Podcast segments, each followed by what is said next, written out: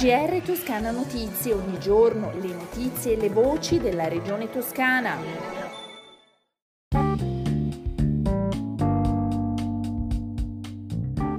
Ascoltatrici e ascoltatori, una buona giornata dalla redazione di Toscana Notizie. Questo è il nostro GR. Apriamo il nostro giornale parlando dell'ultimo monitoraggio bisettimanale della regione toscana sui tempi di attesa per le prestazioni sanitarie. Il parametro di riferimento sono i tempi massimi previsti dal piano regionale, ovvero la metà di quelli indicati a livello nazionale, quindi più rapidi per i cittadini e più sfidanti per il servizio sanitario regionale. Bene, i dati migliorano, infatti ci dicono che per tutte le visite la percentuale di garanzia entro i tempi massimi passa dal 74% del periodo 16-30 giugno al 78,6% del periodo 1-15 luglio lo stesso trend si riscontra anche per gli esami diagnostici, per i quali si passa dall'80,3 del periodo 16-30 giugno all'87% del periodo 1-15 luglio.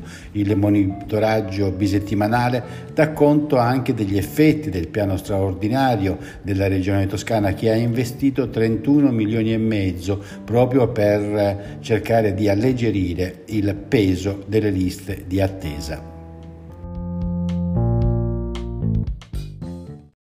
Cambiamo argomento, parliamo di gioco d'azzardo patologico. Proprio per prevenirlo e contrastarlo, la Regione Toscana ha firmato un accordo di collaborazione con Confcommercio che è stato siglato a Firenze in Palazzo Strozzi Sagrati, la sede della presidenza regionale. Da tempo la Toscana è impegnata in azioni di contrasto a ogni tipo di dipendenza, commenta il Presidente della Regione, che sottolinea quanto quella del gioco d'azzardo stia diventando sempre più preoccupante e coinvolgendo un numero crescente di persone di tutte le età. Soddisfatto dell'accordo, ricordiamolo, il primo in Italia e della rete che è venuta a crearsi grazie alla disponibilità di Confcommercio anche l'assessore regionale al diritto alla salute.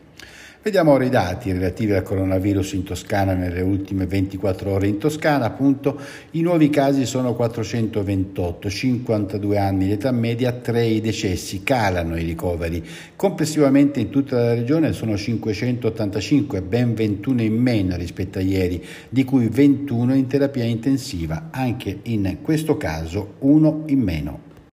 Martedì 11 agosto, in occasione dell'anniversario della liberazione di Firenze dal regime nazifascista, la console generale presso il Consolato generale degli Stati Uniti d'America a Firenze, Ragini Gupta, visiterà la mostra nonostante il lungo tempo trascorso, le stragi nazifasciste nella guerra di liberazione 1943-45 in corso a Palazzo Strozzi Sagrati. Ad accompagnare la console generale sarà il presidente Presidente della Regione. Nel pomeriggio il Presidente della Regione avrà poi un nuovo incontro con la console generale Ragini Gupta e con Shaw Crowley, incaricato d'affari ad interim dell'ambasciata americana in Italia.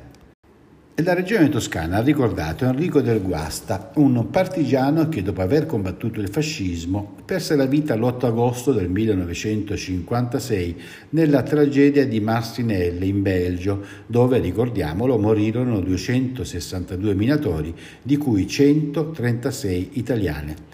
L'assessora regionale al lavoro e alla cultura della memoria ha ringraziato il figlio Umberto del Guasta perché la sua testimonianza è stata fondamentale non, non far mai dimenticare quella tragedia. Cristina Manetti è la nuova capo di gabinetto della Regione Toscana, è il primo capo di gabinetto donna della Presidenza della Regione e sarà affiancata da uno staff tecnico prevalentemente al femminile. Bernardica è invece il nuovo portavoce del Presidente della Regione, mentre Paolo Ernesto Tedeschi diviene direttore della Regione per la competitività territoriale della Toscana e autorità di gestione. La capo di gabinetto Manetti e il portavoce Dica assumono la funzione con decorrenza dall'8 agosto, mentre il direttore Tedeschi è nel nuovo ruolo già dal 1 di agosto.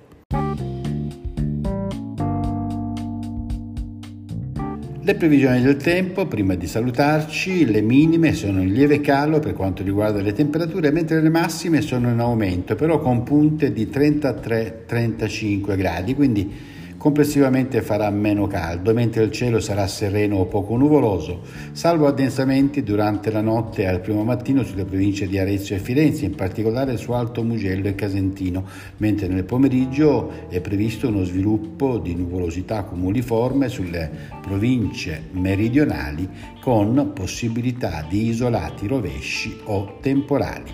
Con le previsioni del tempo si conclude il nostro GR. Un buon ascolto dalla redazione di Toscana Notizie e un a risentirci da Osvaldo Sabato.